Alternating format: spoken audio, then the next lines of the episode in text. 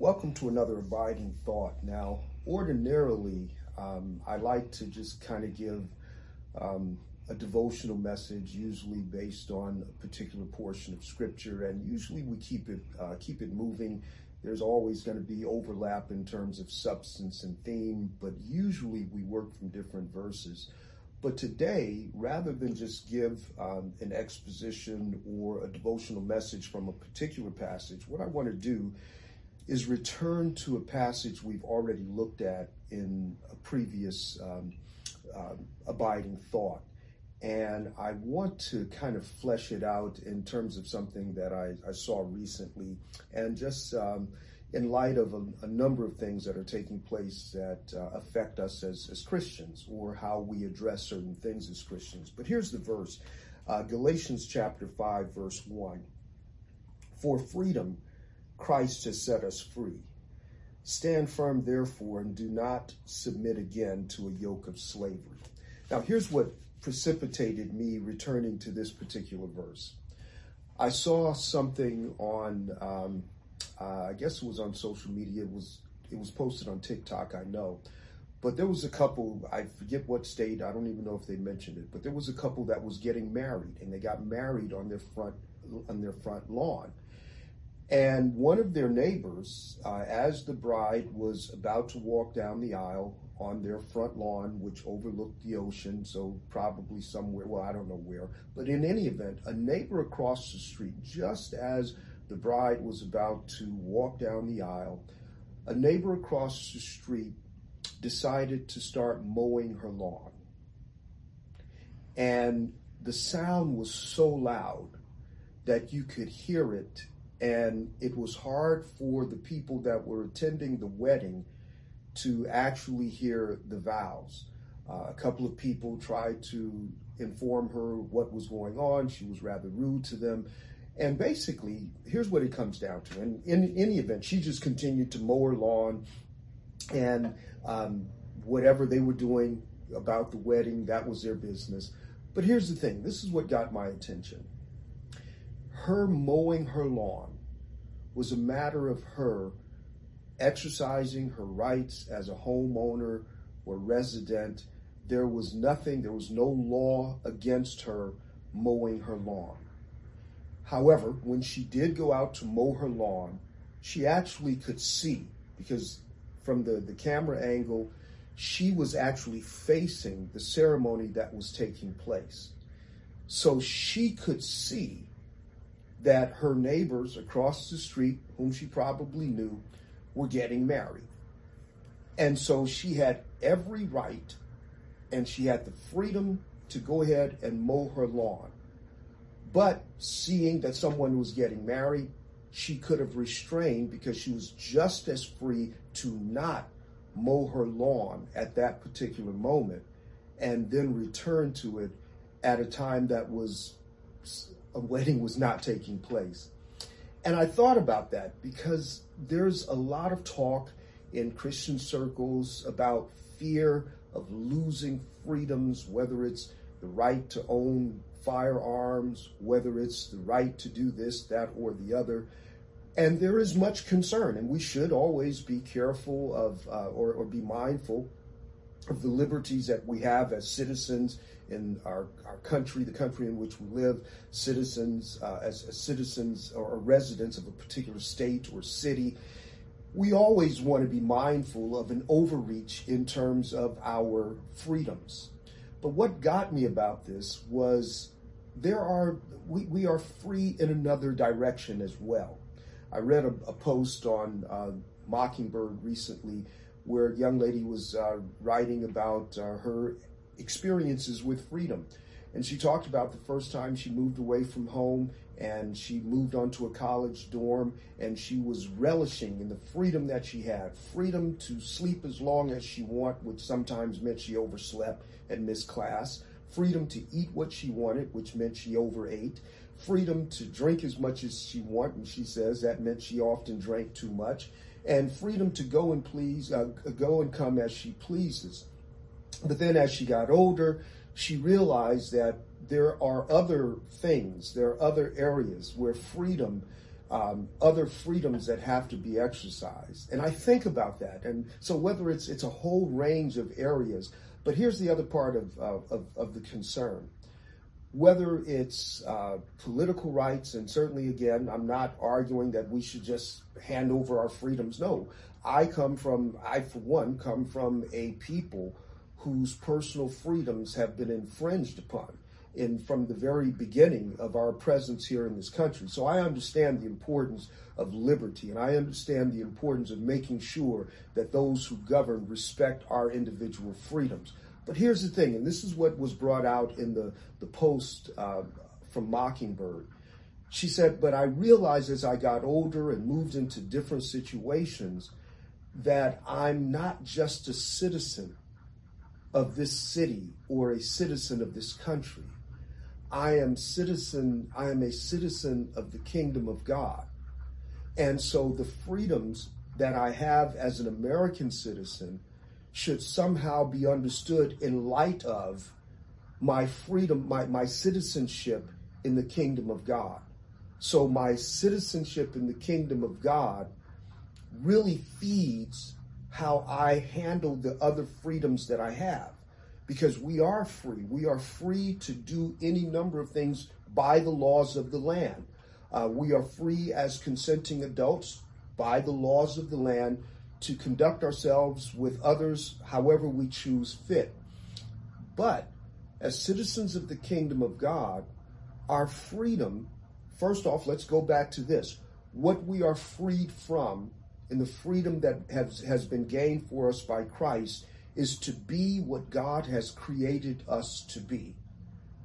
Freedom to be in a right relationship with Him, and freedom to not only enjoy His creation, but also freedom to be in right relation with our fellow neighbors.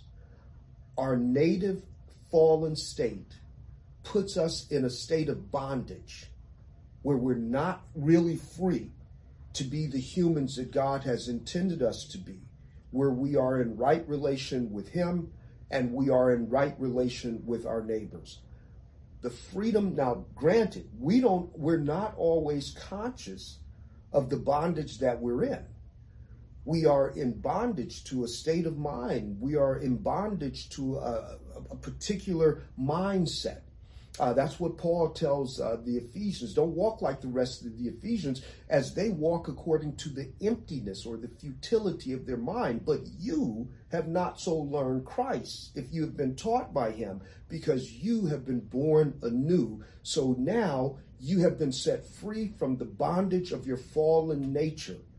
And what his exhortation here is in Galatians is to walk in that freedom, meaning that our relationship, our renewed, redeemed relationship with God, being reconciled to Him, frees us to serve Him, to love Him, and to view even our neighbors according to our reconciled position in Christ as citizens of the kingdom of God, so that we would not tout our individual freedom over the well-being of our neighbors in various respects. And I go back to the woman mowing her lawn as her neighbors are getting married. Uh, whatever our misunderstandings are, sometimes with neighbors, because we do have them, whatever distance we may have, there seems to, there should be an overriding respect for individuals as individuals. And so even though I have the freedom to mow my lawn, I'm not violating any laws. I'm not going over there to the wedding and jeering or throwing things or causing a disturbance. But sometimes we can be in bondage to a mindset that tells us all we're doing is exercising our freedom, when in actuality, what we're doing is demonstrating the yoke of bondage. So whether it's other people's expectations, whether it's our own, there are any number of things, by the way, that we can use under the subtext of being free But what we're actually doing is demonstrating a bondage, whether it's our sexual behavior and appetites, whether it's our view of others or neighbors, or this radical individualism. No one is going to step on my freedom. And what we're doing oftentimes is actually living out a bondage. What Paul says here is don't, you know, don't, don't, and, and don't, uh, do not submit again to a yoke of bondage where we have to do something simply because I have to do it, simply because you say that I can't, or I, you know, and, and so I just, I thought about that. And I was, like I said, I was thinking about it in terms of um, some of the political posturing and the rhetorical dialogues that are taking place in so many camps, and the, the, the pushback against what people perceive might be coming. And what, what people, what I, what I see is the language, what I hear is the language of freedom. But what, what's, what's actually being demonstrated is the effects of bondage, that people really think they're, they're touting their freedoms when in actuality, they are in such bondage to labels or to expectations or dreams. They are in bondage because they've been conditioned. We are conditioned by our fallen nature, which is reinforced collectively by others in the world, by Satan, as he uses various things to, again, divert our gaze from who we are in Christ, and therefore return to what we are in Adam. So I'm, I'm saying all of that, and I hope uh, this flows and makes sense. What I'm saying is Christ has set us free. And that's one of the reasons I love this verse, because for all of its brevity, it is pregnant with profound thoughts of what the gospel itself is and what the, what, what the Christian life is all about. The gospel message is ultimately that Christ has set us free. He set us free from the condemnation of the law. He set us free from the corruption of our fallen instincts. He has set us free from the bondage of sin and the grip of, and even the fear of death. He set us free from all of that. But then this verse also tells us what the struggle of the Christian life really is. And the struggle of the Christian life, even though Christ has absolutely set us free, the struggle of the Christian Christian life is to be able to identify true freedom from bondage. And the reason I say that is because elsewhere in Ephesians four, Paul says that he is a bondservant of Christ. And he uses the language of being enslaved to Christ. And that's what, that's what fuels his interactions with others. So being a bondservant of Christ is maximizing and realizing the freedom that we have in the gospel. Whereas on the other side of it, this is the warning here in Galatians, when we don't see ourselves first and foremost as being bondservants to Christ, then we will use the language of freedom and we'll be bondservants for other secondary things that somehow hinder, or we will do it in the name of freedom. We will do things that are contrary to the freedom that we have been given in Christ. Brothers and sisters, you are free. As Paul tells, reminds the, the Corinthians, you're free to, the law says you can go to court against one another.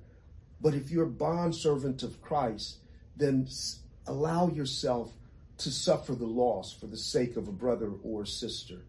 You're free to mow your lawn as your neighbor is getting married. But being a bondservant of Christ causes you to see your neighbor and love your neighbor as yourself. And what you wouldn't want done in the background of your ceremony, you wouldn't do it to others. Uh, we are free in Christ, and what we have been set free for is the glory of God in all of our relationships, in all of our interactions, in all of our doings.